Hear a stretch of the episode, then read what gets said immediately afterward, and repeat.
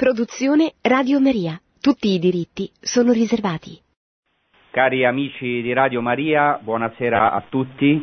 Nella puntata di oggi eh, continueremo quello che abbiamo lasciato eh, lo scorso mese, ovvero eh, la giornata di Gesù a Cafarnao, secondo il Vangelo di Marco, dove passa una giornata intera, così proprio l'Evangelista Marco decide di aprire il ministero pubblico di Gesù con una giornata tipo di Gesù a Cafarnao che è proprio uno Shabbat.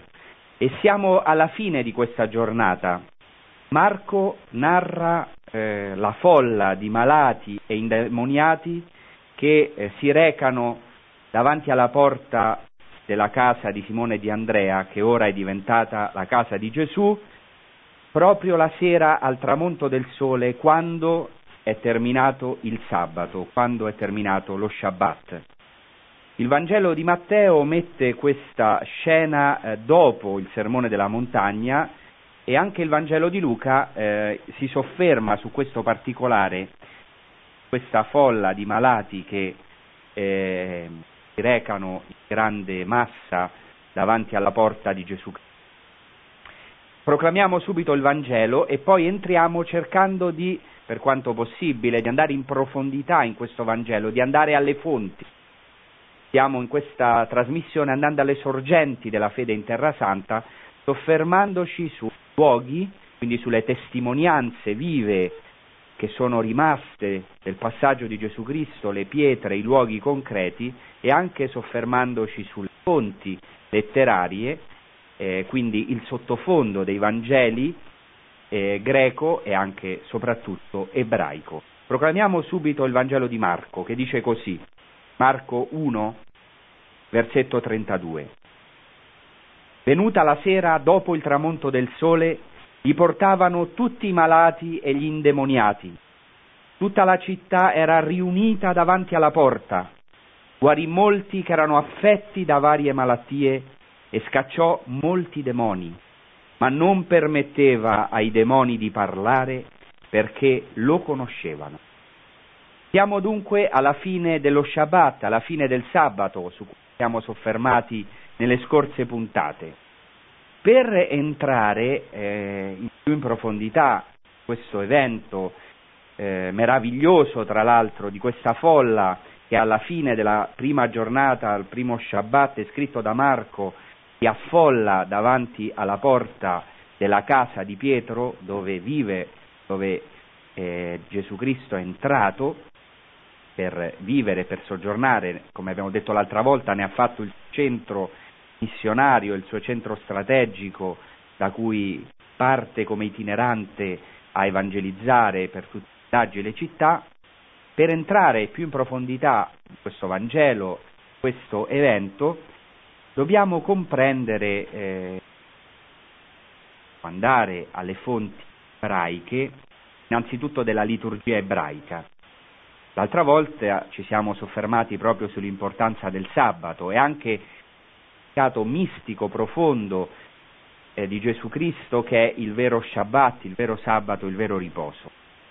Ora sottolineiamo proprio il termine dello Shabbat, perché c'è un rito che gli ebrei fanno proprio in conclusione di questo giorno, che è il giorno di santità, il giorno di riposo per eccellenza del popolo ebraico, che è appunto scritto dalla scrittura il riposo sabbatico, al termine dello Shabbat hanno un rituale che è chiamato in ebraico Havdalah, che significa letteralmente separazione.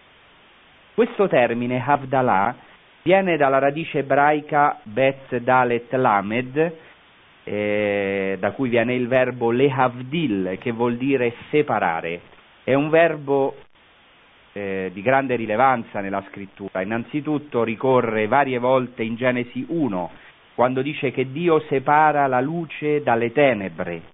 Altre volte ricorre nella scrittura per sottolineare che Israele è un popolo separato, ma nel senso eh, non tanto separato, nel senso che debba disprezzare i gentili, ma separato nel senso di santo.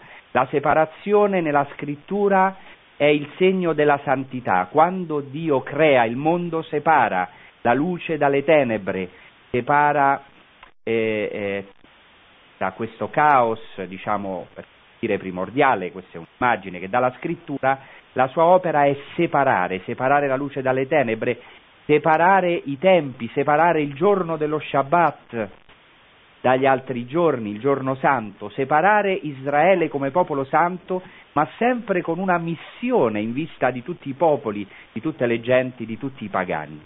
La separazione è quindi molto legata alla santità. Basti pensare per esempio al libro del Levitico dove Dio dice a, ad Israele voi sarete santi perché io sono santo, io vi ho separato da tutti i popoli. Ecco, Israele è un popolo separato che appartiene a Dio, per così dire consacrato. La consacrazione è una sorta di separazione, di santità.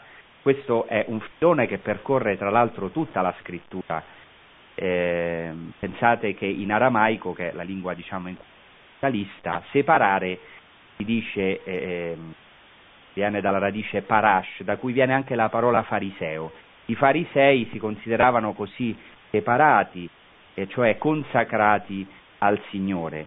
Questo termine ricorre in tutta la scrittura, perfino nel Nuovo Testamento, quando eh, la comunità di Antiochia, un passo che abbiamo letto nella liturgia della, uh, della messa, della Santa Messa, questi giorni, la comunità di Antiochia sente questa voce dello Spirito Santo che dice separate per me Paolo e Barnaba per la missione che io vi ho affidato, saranno poi missionari, partiranno per il primo viaggio missionario proprio da questa prima comunità di Antiochia. In questo senso la separazione, una consacrazione, una missione. Ecco, così anche Dio la prima opera che fa è, se- è separare. Per questo questo rito, alla fine dello Shabbat, eh, segna la separazione tra il giorno santo, il giorno di riposo e la quotidianità e, gli, e tutti gli altri giorni. Israele ha un giorno, che è il giorno della santità, il giorno in cui per eccellenza si è chiamati ad astenersi da ogni lavoro, cioè a entrare nel riposo, o meglio a entrare nella dimensione di Dio, cioè nella santità di Dio. Ora nel Vangelo di Marco siamo proprio alla fine del sabato.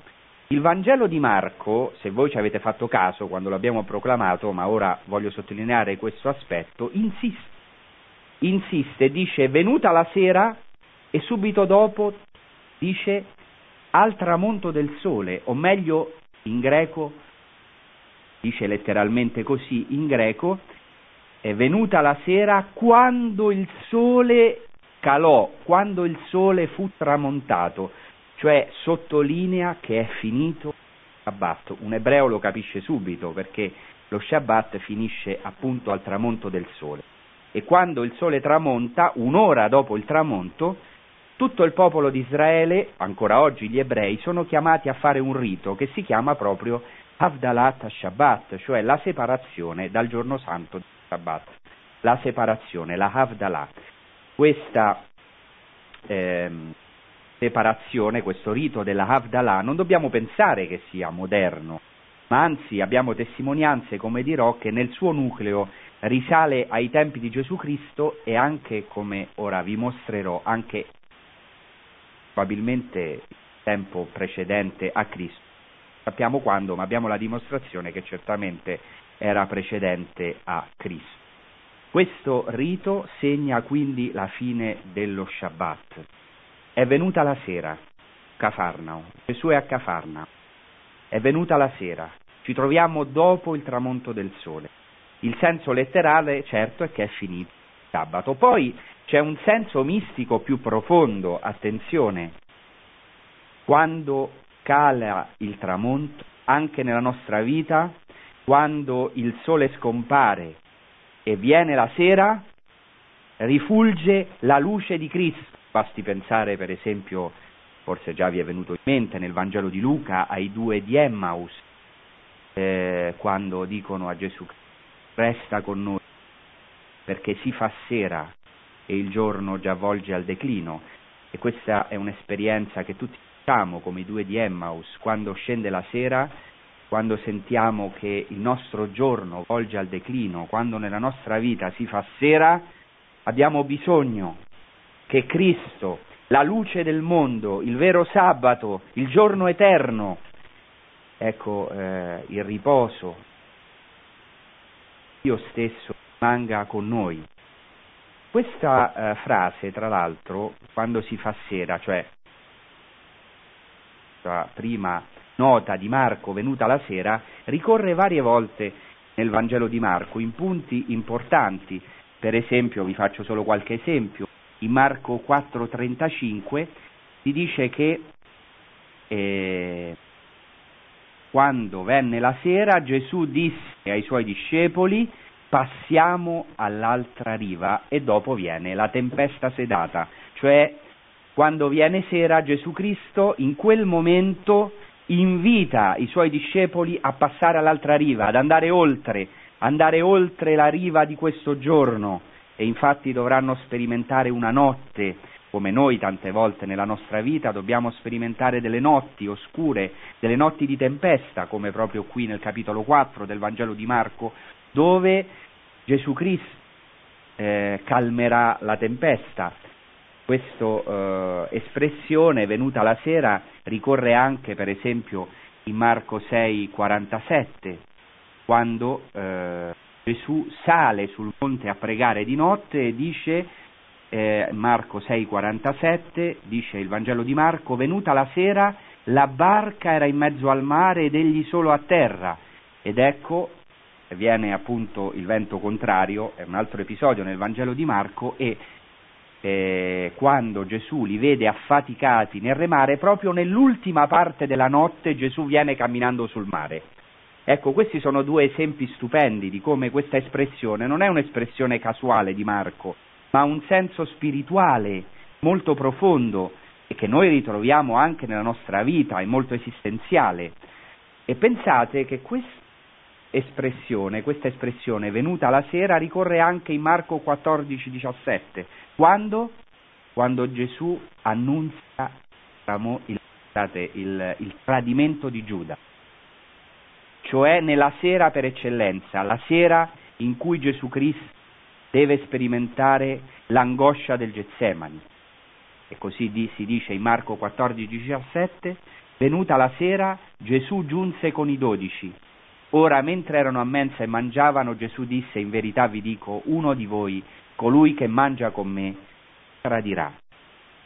Ecco, e poi questa espressione ritorna anche in Marco 15:42 dove si dice sopraggiunta ormai la sera, la stessa espressione venuta la sera, poiché era la parasceve, cioè la vigilia del sabato, Giuseppe d'Arimatea, eccetera, andò coraggiosamente a chiedere il corpo di Gesù, cioè è la sera della vita di Gesù Cristo, quando il suo corpo esanime è consegnato per amore, per la salvezza del mondo, ma sappiamo che già il Vangelo di Marco dice che era la parasceve, e dirà un altro evangelista, già splendevano le luci del sabato, già splende la luce di Cristo, la sua luce che è corpo esanime donato completamente per noi. Questi erano degli esempi per farvi capire quanto è importante come dietro un'espressione della scrittura c'è realmente un tesoro da scoprire e che parla concretamente alla nostra vita. Allora, questo eh, Vangelo che stiamo commentando inizia dicendo venuta la sera, quando il sole tramontò, li portavano tutti i malati e gli indemoniati. Andiamo allora più in profondità su rito ebraico della Havdalah, cioè della separazione, che gli ebrei, come ho detto, fanno proprio eh, al termine eh, dello Shabbat, cioè un'ora dopo il tramonto del sole. Ecco perché l'insistenza di Marco sul fatto che il sole era tramontato.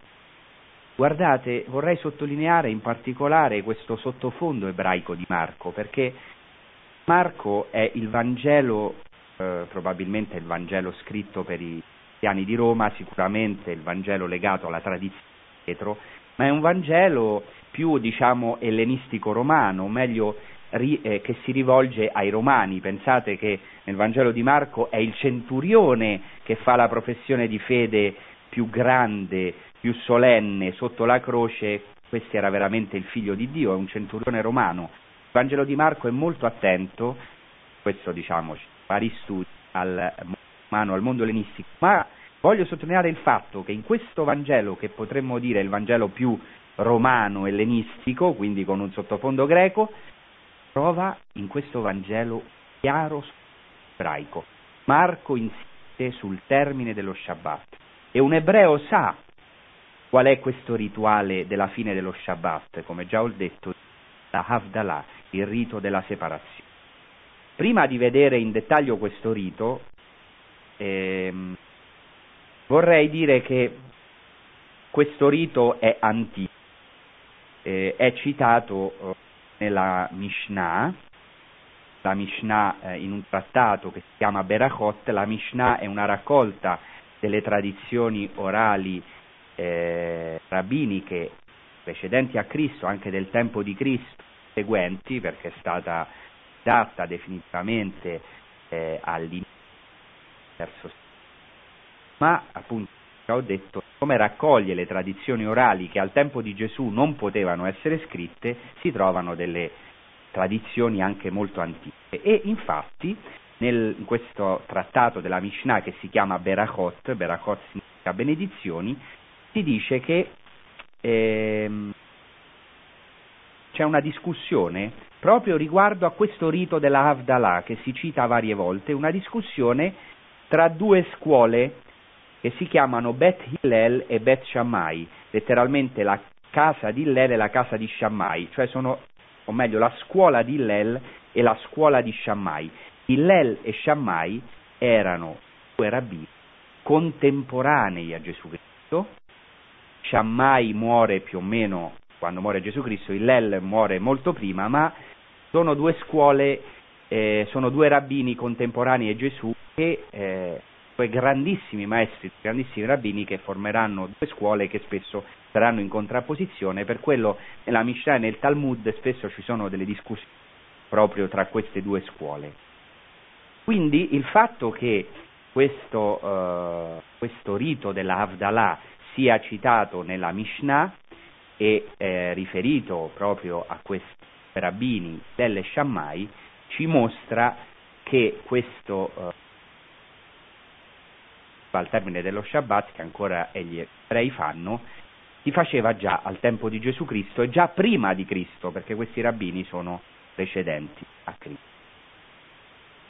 Questo non vuol dire che tutti i rituali che compresi in questa liturgia della Havdalah, i rituali che si fanno oggi sono esattamente quelli al tempo di Cristo, ma è interessante che, e lo stesso Talmud dice ancora nel trattato Berachot, che furono gli uomini della grande sinagoga a istituire preghiere, benedizioni e Havdalot al plurale. Cioè, secondo il Talmud, addirittura questa istituzione, eh, questa liturgia della separazione dello Shabbat risale ai tempi degli uomini della grande sinagoga, cioè al tempo di Esdra, quindi eh, alcuni secoli prima eh, del Tempio, cioè prima di Cristo.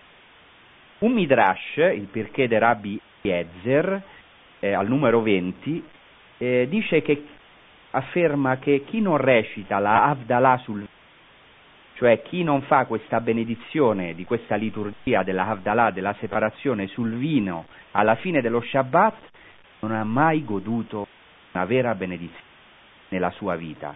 E questo sottolinea l'importanza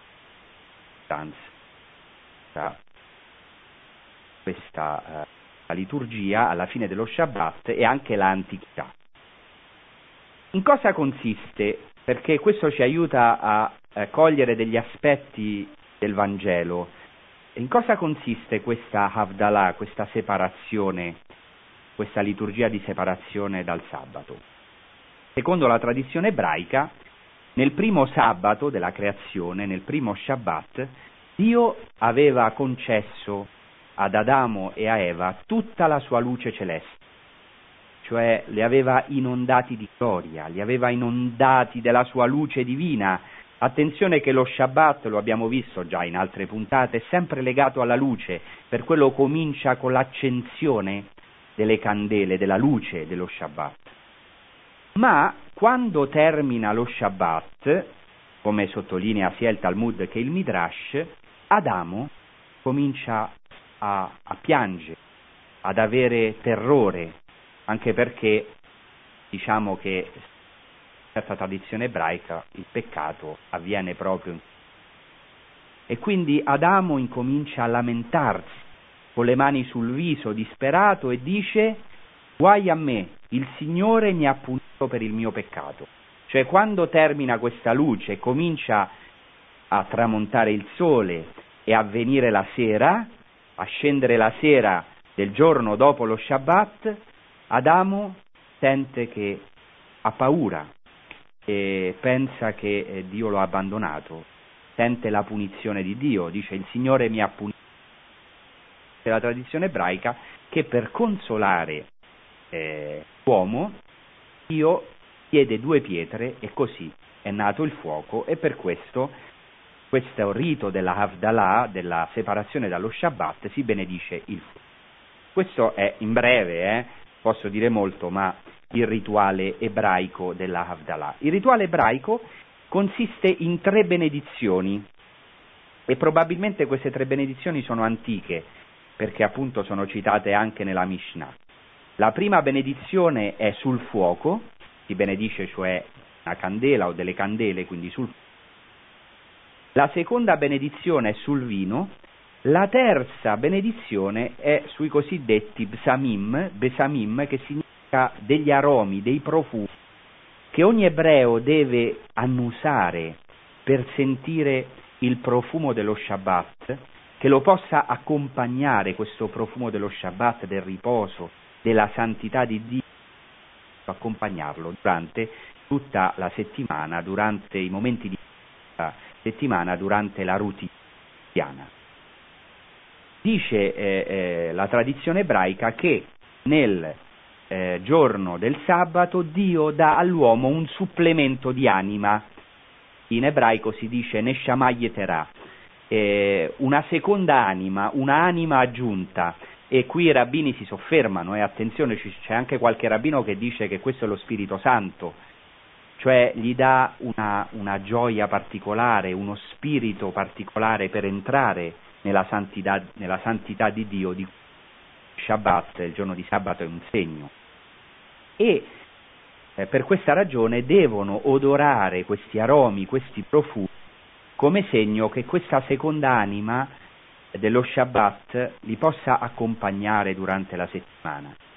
È di fatto un'esperienza che tutti facciamo alla fine del giorno di festa cala la, la malinconia, sicuramente eh, abbiamo visto varie volte questa esperienza alla fine di una festa, cala la sera e, e diciamo, la routine e anche incominciano le angosce, le paure della settimana che viene. Per questo tutto l'uomo deve ehm, eh, riempirsi della santità di Dio per affrontare la settimana e per questo eh, dicono i rabbini che le benedizioni, queste tre benedizioni di sabato, includono i cinque sensi, perché c'è, abbiamo detto, una benedizione sul vino e quindi si deve gustare il vino, primo senso, il senso del Secondo c'è una benedizione sugli aromi, abbiamo detto che bisogna odorare l'odorato, bisogna annusare queste spezie, gli aromi, Pat. Terzo, bisogna vedere la fiamma della candela, bisogna vedere la luce, ecco la vista. Quarto, bisogna sentire il suo calore, ecco il senso, fuoco, cioè il fuoco candela, il fuoco della luce, bisogna sentire. Quinto, bisogna ascoltare le benedizioni, ascoltare l'udito.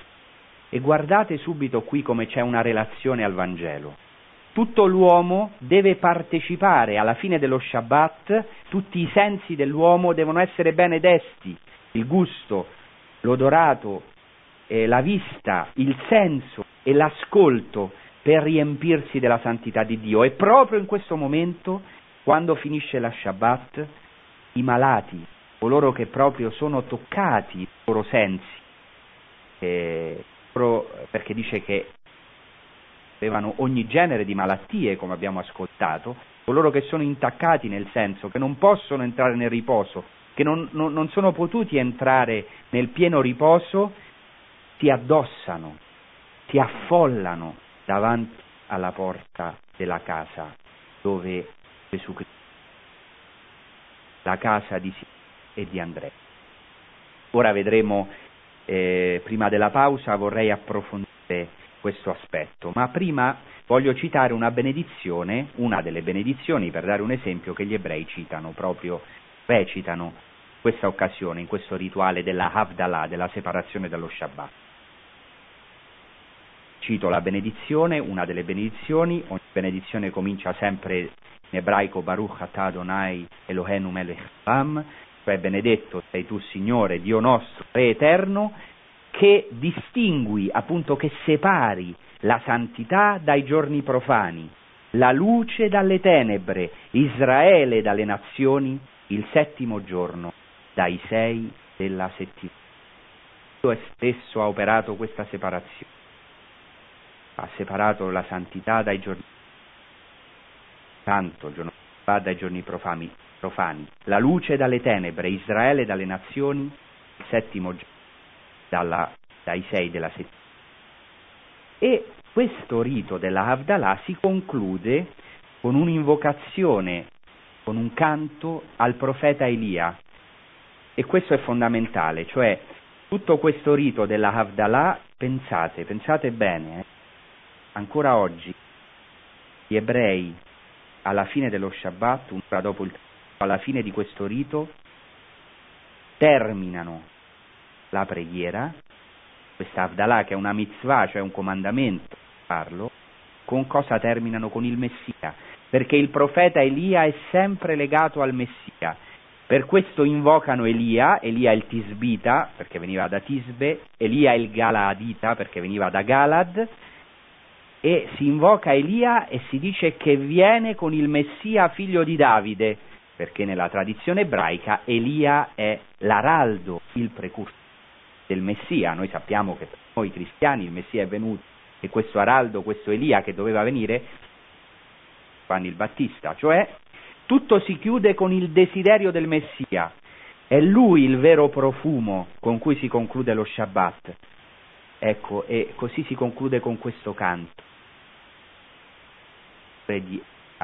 Secondo alcune, cioè certe tradizioni ebraiche, il Messia o meglio Elia, non arriva di sabato, ma all'inizio della settimana. Per noi, appunto, il giorno di domenica. Già si entra nel giorno di domenica. Attenzione che questo è fondamentale, è veramente fondamentale. Alla fine dello Shabbat, quando cala la malinconia, quando il giorno santo è finito, quando gli ebrei devono fare questa separazione dal giorno santo, tutta la città, dice il Vangelo di Marco, era riunita davanti alla porta, davanti a Gesù Cristo. Ecco, eh, è Lui veramente la luce del mondo. Lui è il giorno eterno Padre e già si entra nella domenica, nel giorno della resurrezione di Cristo. Possiamo vedere quindi a Cafarnao questa folla di malati e indemoniati venuta la sera dopo il tramonto del sole, gli portavano tutti i malati e gli indemoniati. Questa folla possiamo vederci noi tutti. Qui ci sono i malati, cioè i malati fisicamente, e gli indemoniati, malati spiritualmente. Anche noi, oltre alle malattie fisiche, alle nostre debolezze fisiche della nostra carne, abbiamo delle debolezze spirituali, abbiamo anche dei demoni spesso che ci insidiano per quanto è rara, cioè vera, esiste, ma tutti siamo insidiati e eh? tutti abbiamo spesso, ascoltiamo questi spiriti eh, demoni che portano all'inganno, che ci portano all'angoscia, che ci dicono che tutto è finito nella nostra vita, che ormai è scesa la sera, che non c'è più speranza, che siamo condannati alla prigione della nostra routine alla ripetizione dei nostri peccati, che eh, cadremo sotto il peso della settimana, sotto il peso quotidiano, che saremo schiacciati dalla nostra croce, proprio in questo momento tutti i malati e gli indemoniati davanti alla porta, davanti alla porta di Gesù Cristo. E lo sabbat non è finito, è la domenica, è presente il giorno eterno, l'eterno Gesù Cristo stesso, che eh, proprio alla fine dello Shabbat esce, esce dalla casa verso la soglia, ci aspetta alla porta della sua casa, viene incontro a noi. Ecco, noi siamo questi malati che abbiamo questa possibilità quando cala la sera della nostra vita. Toccare, sperimentare la potenza del nostro. Facciamo breve intervallo.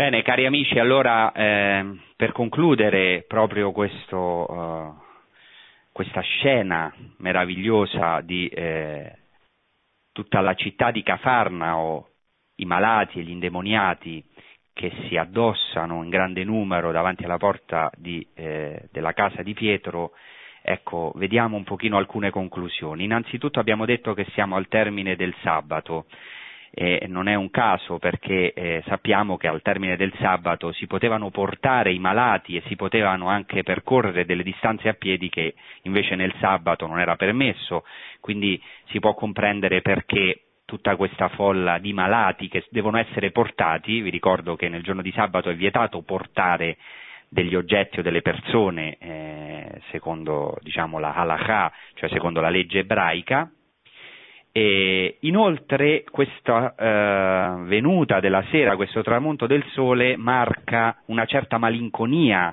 della fine della festa che è sottolineata anche da questi rituali, abbiamo visto l'importanza di annusare gli, degli aromi, eh, cioè di eh, prendere con sé questi profumi dello Shabbat come un segno che è finita la festa e si riprende la routine quotidiana e si conclude quindi la prima giornata messianica di Gesù Cristo secondo il Vangelo di Marco. Non è un caso che Marco colloca all'inizio del suo Vangelo l'inizio del ministero pubblico di Gesù Cristo in uno Shabbat, lo abbiamo visto l'altra volta, e ora non è un caso che questo evento della folla di malati indemoniati davanti alla soglia, alla porta della casa di Pietro, che eh, avvenga questo evento proprio al termine dello Shabbat. Si insiste sul tramonto del sole e si insiste su questa folla di persone. Vedete come la scena si allarga. Eh, prima abbiamo visto, prima di questo, nel sabato, eh, in questa giornata tipo di Gesù nel Vangelo di Marco, come Gesù guarisce prima di tutto un indemoniato. Attenzione che il Vangelo di Marco è molto, atten- è molto attento alla, alla, alla, battaglia che ingaggia Gesù Cristo fin dall'inizio con il demonio, con i demoni, anche qui li portano tutti i malati e gli indemoniati, gli indemoniati qui sono citati due volte, come vedremo.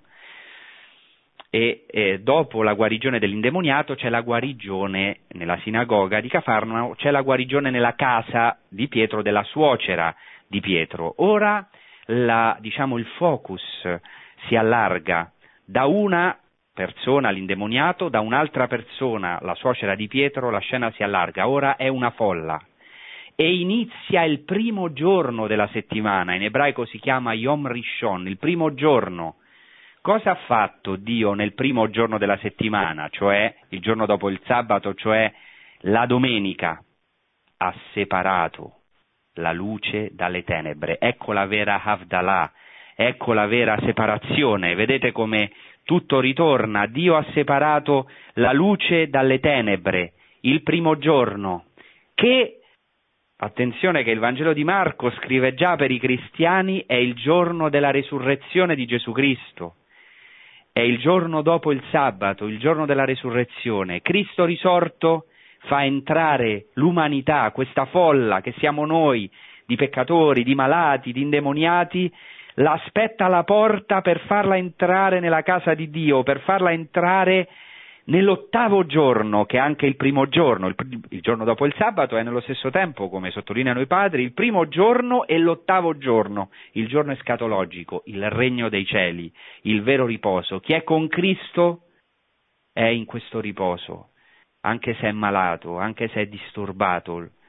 Ecco, e poi attenzione, che è molto bello, ai luoghi, Abbiamo visto prima nel capitolo primo di Marco come eh, Gesù fa il suo primo miracolo caccia un indemoniato nella sinagoga, poi abbiamo visto come fa un miracolo nel, dentro la casa di Pietro, e poi ora vediamo la porta, è molto interessante, dalla sinagoga, che è la relazione con Dio, poi la casa, che è la famiglia, e ora la porta. C'è tutto un itinerario che fa Gesù Cristo nel Vangelo di Marco. Prima cura la relazione profonda con Dio, che è quello che veramente ci fa soffrire, questo indemoniato che si ribella a Gesù Cristo, che soffre terribilmente, ha perso la relazione con Dio, è totalmente preso dal demonio che gli ha rubato la presenza di Dio e Gesù Cristo scaccia questo demonio, sinagoga, cioè relazione con Dio. Poi fa questo miracolo della società di Pietro nella famiglia, nell'intimità, guarisce, dopo aver guarito la nostra relazione con Dio, guarisce le relazioni familiari. E questo noi siamo chiamati a crederlo oggi, anche a avere fiducia che Gesù Cristo non entra solo nella relazione tra me e Dio, ma è capace di sanare quelle relazioni familiari molte volte malate, disturbate, che ci, permet- che ci impediscono di alzarci come la suocera di Pietro che era costretta a letto. E poi ora questa salvezza arriva alla porta, alla porta. Cafarnao è la città soglia, L'altra volta abbiamo visto che Cafarnao era una città confine tra la parte ebraica che si trovava nella parte sud e occidentale del lago di Galilea e la parte orientale che era invece abitata per lo più da pagani, ma proprio pagani, paganacci seri, cioè eh, città ellenistiche, Decapoli, la Decapoli erano dieci città con templi, divinità straniere, abitata da pagani. E già Cafarno è una città soglia, è una porta verso i pagani, una porta verso di noi. Ecco, Cristo sta lì, alla soglia di questa porta. Questo, a questo è chiamato la Chiesa, a stare alla porta, a uscire ai malati, agli indemoniati, a uscire fino a, a, a, all'evangelizzazione, ai pagani, agli ultimi. Ecco, Cafarnao è una città soglia tra il popolo eletto e i gentili. E poi vedremo ora tra poco che da questa porta si passerà al deserto. Gesù esce di mattina presto e va in un luogo deserto e poi lui dirà che dovrà andare a tutte le città e i villaggi della Galilea. Ecco la missione universale, dalla sinagoga all'intimità della casa, alla porta fino a tutte le città e i villaggi, la missione universale di Gesù Cristo. Ecco, vorrei sottolineare l'importanza eh, di questa porta nel Vangelo di Marco. Questa porta noi oggi abbiamo la grazia di vederla a Cafarnao. A Cafarnao possiamo vedere la soglia originale, non certo tutta la porta, ma la soglia originale della porta della casa di Pietro che dava proprio sulla strada dove era riunita la città. Oggi possiamo pregare davanti a questa soglia, vederla anche da sopra perché i francescani hanno costruito, fatto costruire una chiesa sopra che è aperta proprio al di sotto, c'è una vetrata in modo che si possa vedere e venerare la casa di Pietro. E questa soglia Dio ha voluto che fosse riscoperta in epoca moderna, noi oggi la possiamo vedere e, e sentirci quando vanno i pellegrini a Cafarnao, io anche sempre glielo dico, possiamo sentirci come questi malati indemoniati che si trovano proprio alla soglia. Ecco, andare proprio alle sorgenti della nostra fede in Terra Santa, anche in questi luoghi. E il Vangelo di Matteo, quando narra questo evento, e ve lo vorrei un momento citare, cita il profeta Isaia e penso che questa è una parola di grande consolazione, spero, per tutti noi, come anche lo è stato per me. Dice così il Vangelo di Matteo, venuta la sera gli portarono molti indemoniati ed egli scacciò gli spiriti con la sua parola e guarì, e guarì tutti i malati, perché si adempisse ciò che era stato detto per mezzo del profeta Isaia, egli ha preso le nostre infermità e si è addossato le nostre malattie. Guardate che meraviglia il Vangelo di Matteo cita Isaia 53, cioè il servo del Signore. Gesù Cristo a questa porta, cioè questa, davanti a questa porta è come il servo sofferente che prende su di sé le malattie del popolo, prende su di sé l'iniquità, ha portato i nostri peccati, si è addossato sottolinea la versione greca, che egli porta i nostri peccati. Ecco, si è eh, addossato delle nostre iniquità per poterci donare questo riposo, la resurrezione. Abbiamo detto che siamo nel giorno di domenica. Ma questa domenica, attenzione, continua. Questa domenica continua, perché così continua il Vangelo di Marco, dopo questa scena, dice eh, appunto guarì molti che erano affetti da varie malattie, scacciò molti demoni, ma non permetteva ai demoni di parlare perché lo conoscevano. Gesù Cristo eh, nel Vangelo di Marco tiene nascosta la sua identità messianica, non vuole che subito venga rivelato che egli sia il Messia, questo si chiama il segreto messianico nel Vangelo di Marco, perché? Perché eh, il popolo non abbia un'idea sbagliata del Messia, di quale Messia eh, Gesù è venuto a incarnare, perché sappiamo che al tempo di Gesù, io anche ho dedicato una puntata a questo, c'era l'idea del Messia trionfante, del Messia che venisse solamente a curare le malattie e infatti questo era un segno del Messia. Io non ho detto che nel Monte Sinai, secondo la tradizione ebraica, il popolo arrivò malato, arrivò pieno di malattie dopo il cammino nel deserto. E qual è la prima cosa, secondo la tradizione ebraica, che fa Dio nel Monte Sinai?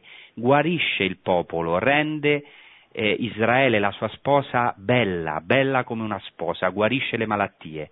Ecco, ora Gesù Cristo a Cafarnao è il Dio del Sinai. Tutti accorrono a lui, questo popolo, questa folla che siamo noi, di malati, affetti da varie malattie fisiche o spirituali, esteriori o interiori, che poi la malattia interiore spesso ha anche un, un riflesso nel, nel, fisico, come sappiamo, ecco, è lui il Dio del Sinai, è, que, è lui questa luce del Sinai a cui accorrono tutti i malati. Subito dopo si dice che questo giorno della domenica, dopo la fine dello Shabbat, questo giorno della domenica, il primo giorno continua, e dice così il Vangelo di Marco, al mattino presto si alzò quando ancora era buio e uscito si recò in un luogo deserto e là pregava. Ma Simone e quelli che erano con lui si misero sulle sue tracce, lo trovarono e gli dissero tutti ti cercano ed egli disse loro andiamocene altrove, nei villaggi vicini, perché io predichi anche là. Per questo infatti sono venuto e andò per tutta la Galilea, predicando nelle loro sinagoghe e scacciando i demoni. Guardate quante volte si sottolinea il fatto di scacciare i demoni, una cosa che ecco, non dobbiamo dimenticare in questa epoca dove purtroppo alcune volte si parla poco di demonio. Gesù Cristo viene a ingaggiare una battaglia a vincere questa battaglia contro il demonio, colui che veramente fa soffrire l'uomo. Allora, eh, però voglio sottolineare che Gesù si alza di mattina presto, così dice il Vangelo di Marco, eh, letteralmente, dice che ehm, eh, di mattina presto, proi, ennucha, cioè quando era notte, notte fonda, e dice anastas, essendosi alzato, che anche il verbo dell'anastasi, cioè anistemi, della resurrezione, essendo risorto, quando era l'alba, cioè quando era ancora notte, prima dell'alba, Gesù uscì e andò in un luogo deserto e là pregava. Qui è già è già prefigurato il giorno di domenica, l'alba della resurrezione. È una prefigurazione della resurrezione di Cristo, della sua Pasqua che stiamo celebrando in questi 50 giorni di Pasqua. E proprio in questa notte, prima dell'alba, cosa succede? Che i discepoli perdono Gesù Cristo. Dice che eh, letteralmente il greco dice catedioxen, cioè lo perseguitarono, o meglio è tradotto in italiano, si misero sulle sue tracce, cioè eh, eh cercarono le sue orme, e lo, oh, lo, perseguirono letteralmente, cioè andarono dietro di lui, lo cercavano e dice che lo trovano. Questa è una prefigurazione dell'alba della resurrezione, in quella notte della croce, della sepoltura, dove hanno perso il Maestro, dove hanno perso il Signore, lo ritroveranno, per prima Maria Maddalena, lo ritroveranno nell'alba della risurrezione. Lo ritrovano. Questo è anche questo gioco di perdere, di trovare, di cercare questi due verbi, tutti ti cercano, dicono i discepoli, e loro lo trovano, è un linguaggio tipico del cantico dei cantici, la ricerca dello sposo, c- trovare lo sposo, cercare lo sposo. E ne abbiamo parlato anche quando abbiamo trattato del eh, Vangelo di Giovanni, dell'inizio del Vangelo di Giovanni, dove proprio i discepoli trovano il Messia. Gesù quindi quando è l'alba, quando è ancora notte, l'alba della domenica, finito lo Shabbat, nell'alba della domenica va in un luogo deserto, in greco Eremos. Questo luogo è importante e per questo dobbiamo andare anche alle sorgenti della Terra Santa, cioè ai luoghi. Non si sa esattamente dove si trova questo colle, però oggi è identificato eh, con le pendici del Monte delle Beatitudini, proprio sopra Tabga, appunto vicino al primato di Pietro tenuto dai francescani e vicino alla chiesa dei Benedettini, la chiesa, la basilica del santuario della moltiplicazione dei pani e dei pesci, incomincia il Monte delle Beatitudini e proprio alle pendici c'è un colle dove si trova un monastero bizantino che è stato trovato dal padre Bagatti, grande pioniere dell'archeologia francescano, nel 1935 dove ci sono dei resti della Cappella delle Beatitudini. E in questo colle c'è anche una grotta la grotta dell'Eremos, dove secondo la tradizione Gesù si recava a pregare. È un luogo dove non sempre i pellegrini vanno, a me è un luogo che mi appassiona particolarmente perché secondo la tradizione è il luogo della preghiera di Gesù, un luogo bellissimo che ha una vista meravigliosa sul lago, se proprio non abbiamo la sicurezza che era quello il luogo doveva essere molto simile. Però c'è una testimonianza di Egeria. Egeria dice che Egeria pellegrina spagnola che visita la Terra Santa intorno al 380 d.C., dice che nel monte che si eleva vicino alle sette sorgenti, cioè a Tabga, Eptapegon, a Tabga, le sette sorgenti, c'è una grotta sopra la quale salì il Signore quando insegnò le beatitudini. Ecco, si ricorda questa grotta che è legata al Monte delle Beatitudini. Secondo la tradizione, eh, Gesù si recava lì a pregare e sappiamo che archeologicamente era un luogo disabitato.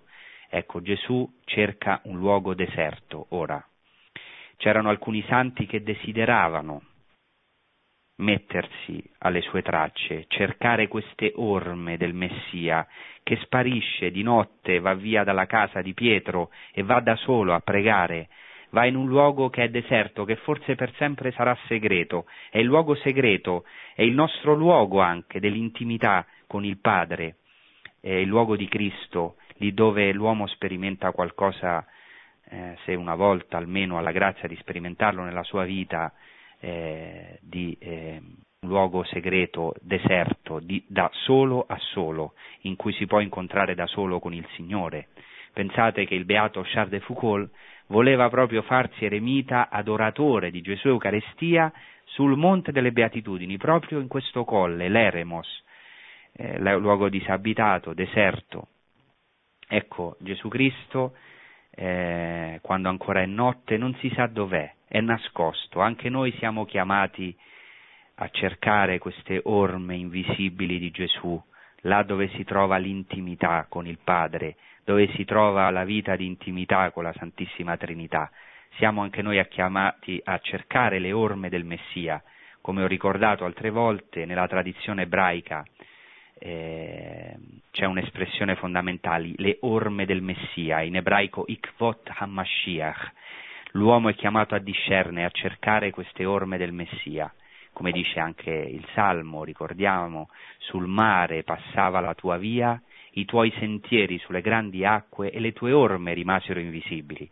Questo salmo è riferito all'Esodo, a Dio che è passato nel mare e ha aperto una strada e le sue orme sono rimaste invisibili, ma valgono anche per nostro Signore Gesù Cristo. Noi siamo chiamati a cercare proprio queste orme del Messia. E quando lo trovano i discepoli, e con questo concludiamo, dicono, tutti ti cercano, ma egli disse loro, e c'è qui una frase fondamentale, letteralmente in greco, andiamo altrove, andiamo altrove, nelle città vicine, affinché anche lì io predichi. Questo verbo in greco keriuxo è il verbo del kerigma, anche lì annunci il kerigma, cioè sia un predicatore, un annunciatore della buona notizia. E dice Cristo alla fine, per questo infatti sono venuto. Ecco, adesso Cristo non si può fermare dopo che è entrato a Cafarnao, si è fermato alla soglia, ha aperto la sua porta a tutti i malati, ha cercato l'intimità col Padre che è sempre stata la sua forza, che è anche la nostra forza, quel luogo deserto solo a solo con il Padre, che anche noi siamo chiamati a trovare, a cercare di notte all'alba della resurrezione, adesso Cristo è chiamato all'altrove, a un altro luogo, a dovunque. Questo è veramente l'altrove, il dovunque dove, dove noi siamo chiamati, cioè l'evangelizzazione, eh, la predicazione, l'annuncio del cherigma, la missione di Cristo è universale, non si può fermare. Per questo infatti sono venuto, sono venuto per andare altrove, per andare a tutte le città, a tutti gli uomini, per predicare a loro che il regno dei cieli è venuto. E questo altrove dov'è? Questo altrove siamo noi. Cristo già, dopo aver pregato, eh, di nascosto, il padre ha questo zelo, questo zelo di andare altrove, cioè di arrivare fino a noi, di arrivare il più lontano possibile, cioè a noi, a noi che siamo dei lontani, che siamo stati ritrovati da, da nostro Signore Gesù Cristo, dal suo amore, dal fuoco del suo zelo. Ecco, dalla prossima volta continueremo un po' lo schema cronologico, dopo questo evento eh, il Vangelo di Marco narra la guarigione del lebroso, per quello alcuni legano anche questa grotta dell'Eremos con la grotta del lebroso, c'è una tradizione, questa grotta, anche la grotta del lebroso, ma eh, in realtà questo miracolo del lebroso il Vangelo di Matteo lo narra dopo il sermone della montagna e quindi dalla, dalle prossime volte entreremo proprio nel discorso della montagna, nel sermone della montagna che ovviamente è un tema a me molto caro perché io vivo appunto sul Monte delle Beatitudini dove è stato proclamato questo sermone della montagna. Bene, abbiamo concluso, vi ringrazio, adesso possiamo passare ai vostri interventi o alle vostre domande, ai vostri interventi telefonici.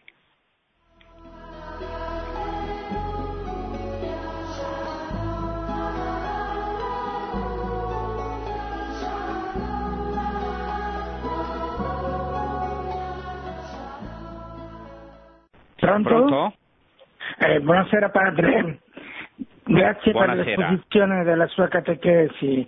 Io sono Salvatore Telefono dalla Sicilia, Cantelezzo Siculo, provincia di Messina. Sì. Eh, le volevo chiedere, a Gerusalemme Gesù nell'ultima cena eh, ha un rapporto con Giuda un po' oh, in controluce, non in forma diretta. Come mai? Grazie per la risposta. Bene, eh, beh, diciamo che il rapporto con Giuda è abbastanza eh, diretto, a mio parere, nel senso che eh, è una figura centrale proprio nell'ultima cena. Per esempio eh, si può pensare al Vangelo di Giovanni. Nel Vangelo di Giovanni ecco, eh, Gesù Cristo eh, dice chiaramente a Giuda eh, quello che devi fare fallo presto, anche gli dice, eh, cita il, il Salmo, no? il Salmo 41, colui che mangia il mio pane ha alzato contro di me il suo calcagno.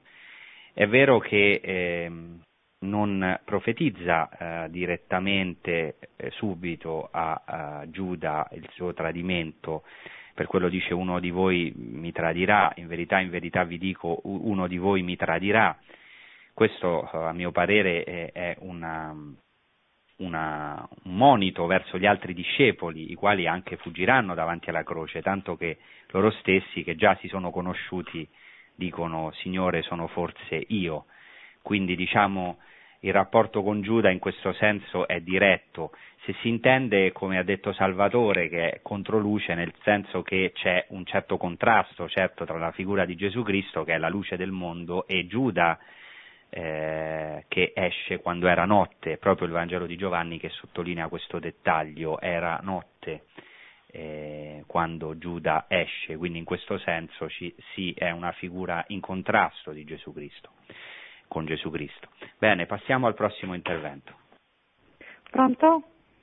Sì, pronto? Pronto, buonasera. Sono Teresa e chiamo da Perugia. Buonasera. Buonasera padre Voltaggio, la seguo diverse volte e quindi anche stasera ho avuto la possibilità di sentirla con molto piacere. Le volevo chiedere se è, ho sentito la spiegazione del sabato, dello Shabbat, quindi eh, la proiezione della domenica, del giorno della domenica di Gesù che è lui la porta che dal sabato ci introduce alla domenica. Ma è per questo motivo forse che le associazioni, cioè i, i, i neocatecumeni anche nella mia città si incontrano di sabato sera, fanno le loro celebrazioni eucaristiche di sabato e non di domenica? Bene, grazie, grazie. rispondo telefonicamente. Bene, eh, beh, c'è la tradizione nella Chiesa che la domenica comincia con il sabato dopo i primi, i primi vespri. Questa tradizione certamente deriva dagli ebrei, ma è una tradizione cattolica nel senso che eh, ormai eh, cioè è dottrina della Chiesa che la domenica inizia con i primi vespri del sabato e si conclude con i primi vespri della domenica, quindi l'Eucarestia celebrata il sabato sera è Eucarestia domenicale a tutti gli effetti. Ora eh, alcuni eh, celebrano l'Eucarestia il sabato sera per sottolineare la dimensione pasquale eh, della, della, dell'Eucaristia, alcuni, eh, per esempio anche gli ortodossi, per esempio nel Santo Sepolcro, celebrano la notte per sottolineare l'alba della risurrezione. I motivi per cui i neocatecumenali eh, celebrano il sabato sera l'Eucaristia sono vari, non sono solo diciamo, motivi teologici legati alla Pasqua, che appunto la Pasqua di Gesù era in una cena pasquale durante la notte, ma non è certo l'unica ragione, ci sono altre tre ragioni che dico velocemente, la prima è per aiutare i giovani o anche i meno giovani, strapparli dal sabato sera, che eh, diciamo, è qualcosa che anche io ho sperimentato, questo mi ha aiutato eh, il sabato sera a eh, diciamo, non cadere o perlomeno essere guarito da certi inganni e da certi peccati. La seconda ragione è perché la domenica eh, nel cammino neoquenale si fanno delle celebrazioni domestiche, delle lodi con i figli e anche perché eh, la domenica ci sono le messe domenicali in cui anche dopo una certa tappa del cammino si è invitato a partecipare, eh, ad animare, eccetera, e anche per non eh, ovviamente interferire, perché anche è difficile trovare sacerdoti e poi si, si interferirebbe eccessivamente con le messe poi domenicali, perché la maggioranza delle persone vanno alla messa della, della domenica, del, nel giorno della domenica. Eh, bene, passiamo al prossimo intervento. Sì, pronto? Sì, Salve, pronto. Sono, Salve. sono Luca da Firenze, buonasera. Innanzitutto le, vo- le volevo ringraziare perché è bravissimo, spiega perfettamente, si capisce tutto, si sente che ha Gesù dentro e questo lo trasmette e grazie ancora. E poi passo alla domanda. La domanda è, questo sabato e la domenica, che molte volte appunto negli ebrei, ma anche i musulmani con il Corano, indicano sempre il sabato che è il giorno di riposo, la domenica che invece eh, si sbaglia, si dovrebbe fare il sabato di riposo, non si dovrebbe lavorare, eh, eccetera, eccetera. Lei l'ha spiegata abbastanza perfettamente. Una, la mia domanda più che altro era stringendo e poi l'ascolto via telefono, via radio, era ma allora quando Gesù appunto è venuto, ha aperto queste porte a Cafarno, ha fatto capire che non esiste più insomma questo confine tra sabato, riposo, domenica, preghiera, sabato preghiera o domenica eccetera eccetera oppure effettivamente il cristiano davvero deve rispettare un giorno? Bene, grazie, grazie, grazie della domanda. La domanda di Luca è molto interessante perché eh, da un lato Gesù in un certo senso annulla lo schema tra sacro e profano, in che senso? Nel senso che nel momento in cui il santo, Dio stesso, si incarna, quindi entra nel mondo, già non c'è più sacro e profano, tutto è santo, per così dire, eh, lo dice anche il Nuovo Testamento, no? tutto è puro per i puri, tutto è santo, la nostra storia è santa, il tempo è santo perché è pieno di Dio, lo spazio è tutto santo perché è pieno di Dio, l'uomo è santo, diciamo, eh, santificato, ovviamente eh, poi nel, c'è la libertà dell'uomo che eh, può eh, rifiutare questa santità e quindi non essere, distruggere l'opera di Dio e non essere santo per nulla, certamente. Quindi in un certo modo ehm, eh, Gesù si può dire che introduce l'uomo nella, nell'unico giorno, che è il giorno eterno, che è il regno dei cieli. E, ehm, d'altra parte, primo, questo non è una sostituzione del sabato esattamente, diciamo che è un compimento del sabato. Il sabato era l'entrata nel riposo e eh, nel momento in cui viene il Messia, Gesù Cristo, non è che semplicemente annulla, Gesù Cristo non è venuto a annullare la Torah, annullare la legge, lo dice lui stesso, non sono venuto per abolire ma per dare compimento. Quindi è lui stesso lo Shabbat, lui è il compimento e per questo non si possono semplicemente tacciare eh, le leggi ebraiche o la tradizione ebraica di cose superate o ancora peggio se diciamo che siano rifiutate o maledette, questo sarebbe un errore enorme, anzi c'è una ricchezza immensa della teologia dello Shabbat, io ho qui davanti a me un esempio, il libro di Abraham Joshua Heschel sul sabato e il suo significato per l'uomo moderno che è meraviglioso. D'altra parte per noi la domenica eh, è, è, è fondamentale, non nel senso che eh, gli altri giorni non siano santi. In questo eh, forse c'è una certa differenza rispetto agli ebrei.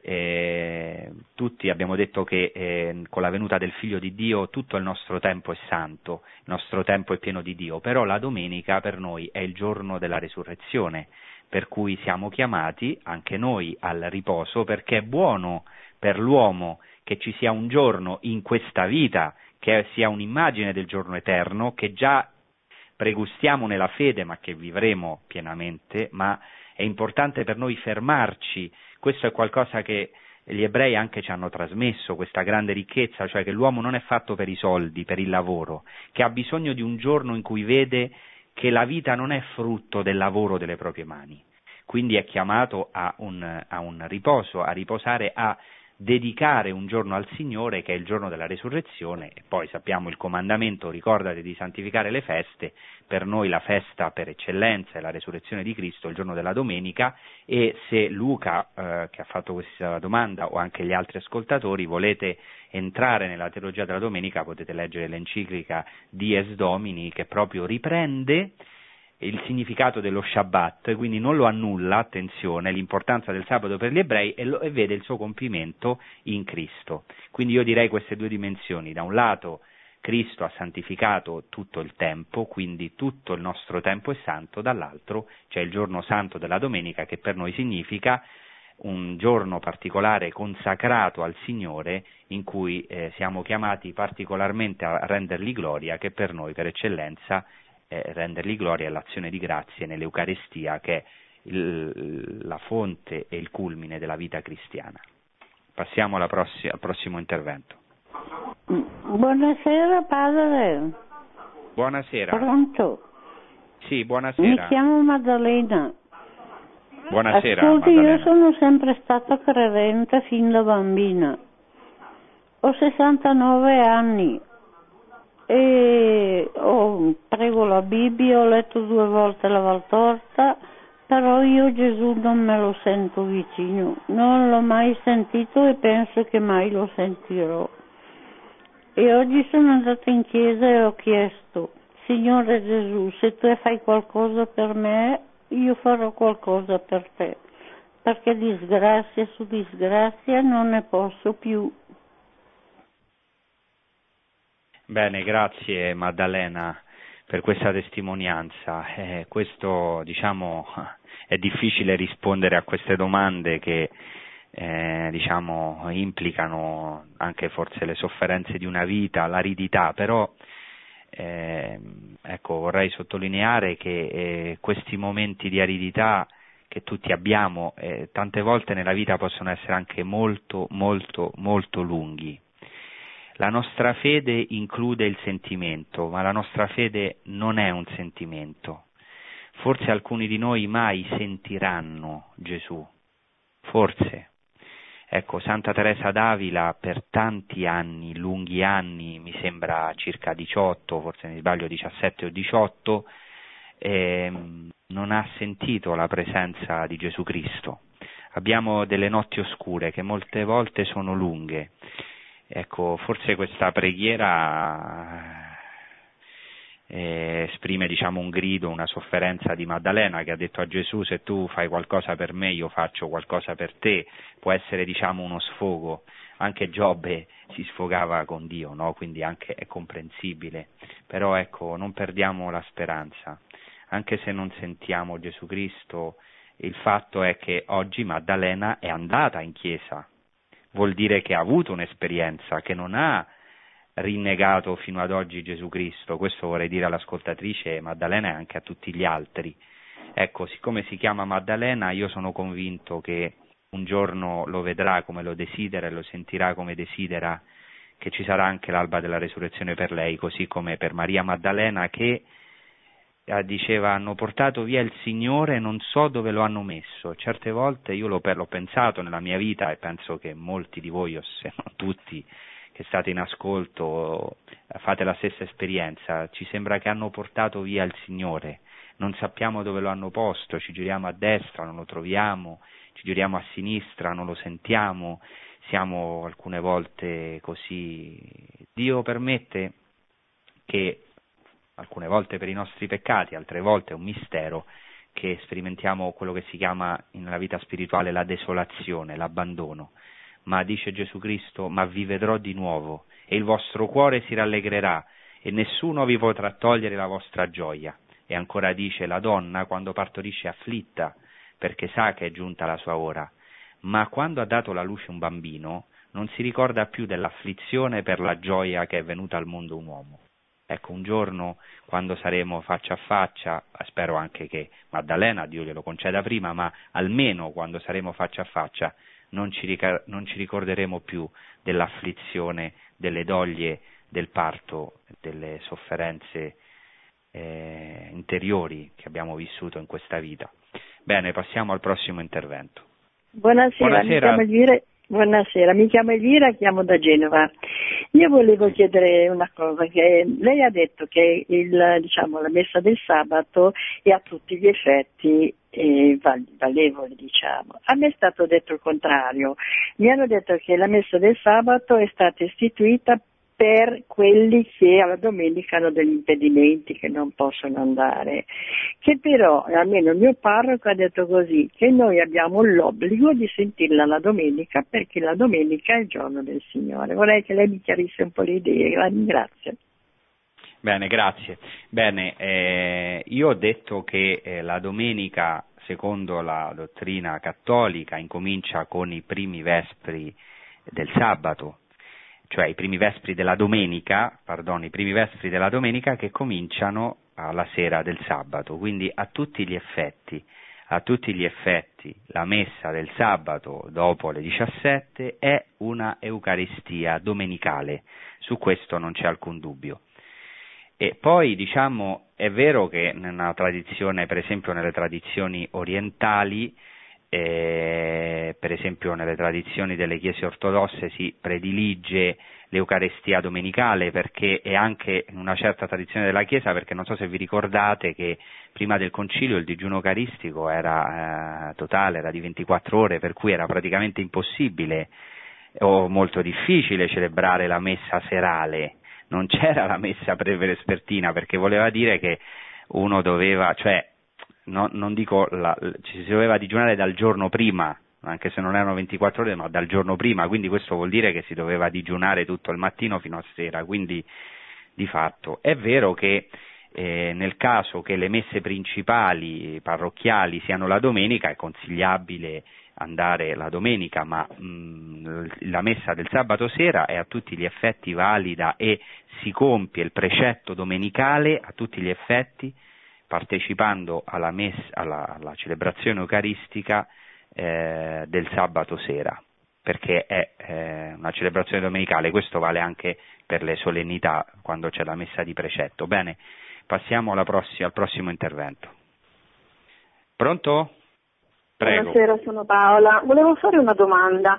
Allora, in tutta la Bibbia ehm, lo Spirito Santo ci esorta ad avere una fiducia completa nel Signore e in più versi si dice che chi confida nel Signore non resta deluso, eccetera, eccetera.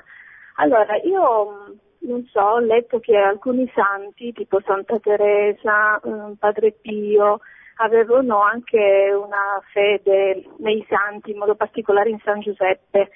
Ecco, io volevo fare questa domanda perché non lo so, anch'io mi rivolgo sempre a Gesù, eh, però dico forse rivolgersi ai santi magari non è più avere questa fiducia cieca in Gesù, mi sentivo come, non so, come un tradimento verso il Signore.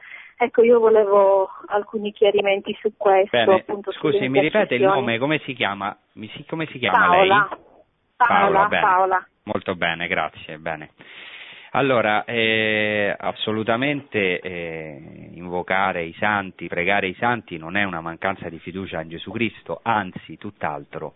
Gesù Cristo, eh, dopo la sua incarnazione, ehm, o attraverso la eh, logica dell'incarnazione, ehm, sceglie eh, i suoi discepoli, la sua Chiesa. La Chiesa è il corpo di Cristo.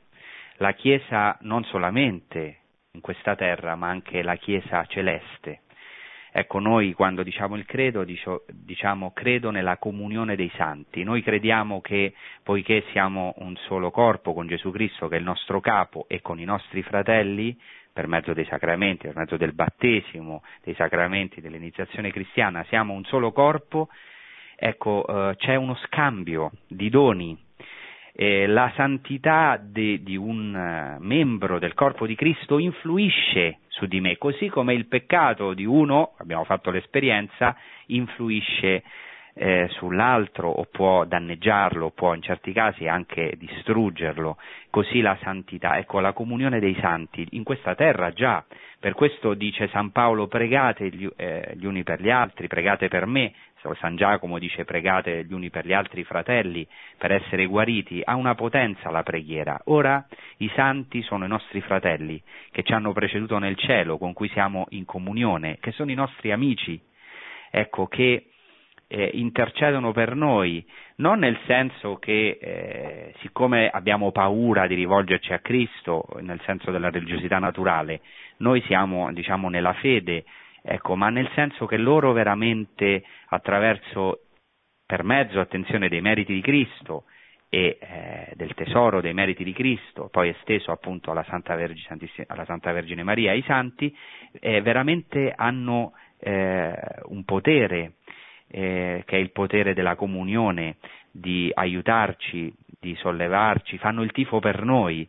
Ecco perché è meraviglioso che noi possiamo vedere ai santi non solo come modelli, che sono questi, o meglio, più che modelli, sono eh, segno che è possibile vivere il Vangelo, che è possibile eh, vivere la vita di fede, che lo Spirito Santo può operare le, delle meraviglie nell'uomo, oltre a essere, diciamo, questi modelli per noi, sono anche i nostri amici, che pregano per noi, che dal cielo, pensate ad alcuni santi, Santa Teresa di Lisieux che ha detto passerò il mio cielo a fare del bene sulla terra, quindi non è nessuna mancanza di fiducia in Gesù Cristo, anzi Gesù Cristo è un corpo solo con questi santi e si rallegra che noi possiamo avere una relazione ovviamente prima di tutto con la Santissima Trinità, col Padre, con Lui, il Figlio e lo Spirito Santo, ma poi anche eh, nell'ottica dell'incarnazione siamo fratelli, abbiamo una comunione con dei fratelli, Dio ha voluto così e tra questi nostri fratelli c'è prima la tutta santa,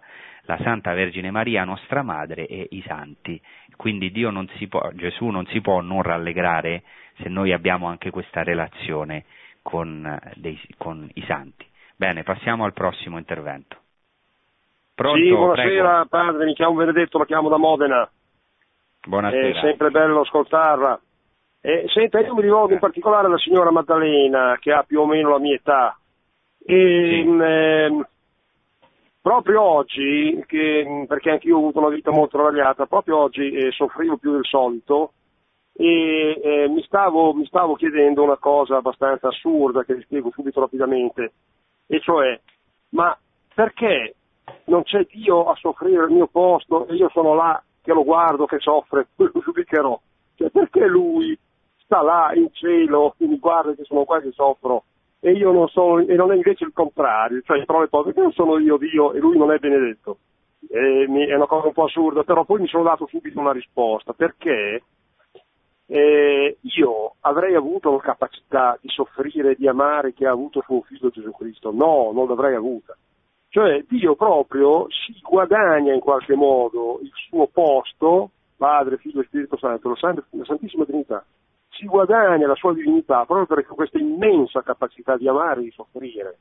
Mi ricordo sì. di una santa, Santa Rosa da Lima, che proprio sottolineava questa importanza fondamentale della sofferenza, a parte che tutto quello che vale costa sofferenza, ma ehm, eh, non so, anche per esempio gran, grandi santi, ecco un, un, santo a noi vicino che ha capito questo è San Massimiliano Maria Colbe, che ha sostituito quel padre di famiglia ed è morto nel bunker della fame, ma amando i suoi persecutori che non riuscivano più ad andare dentro a guardarlo, a vederlo perché lui li guardava con sguardo, guardava via queste, questi SS con sguardo d'amore.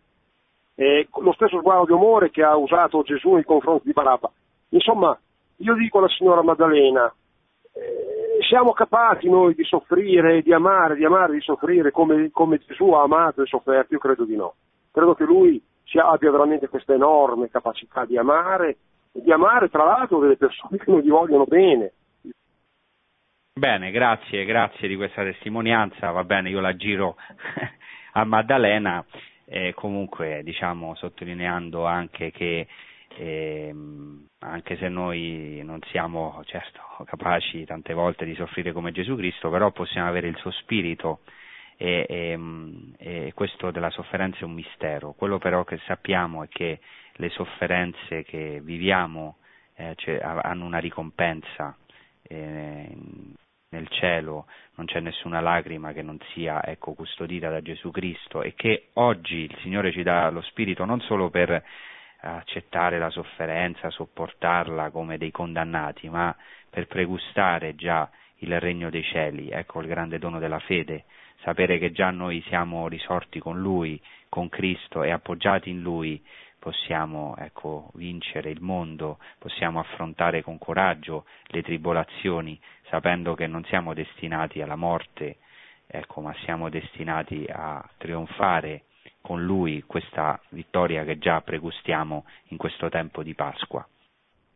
Ecco, penso che questo intervento che abbiamo ascoltato era l'ultimo.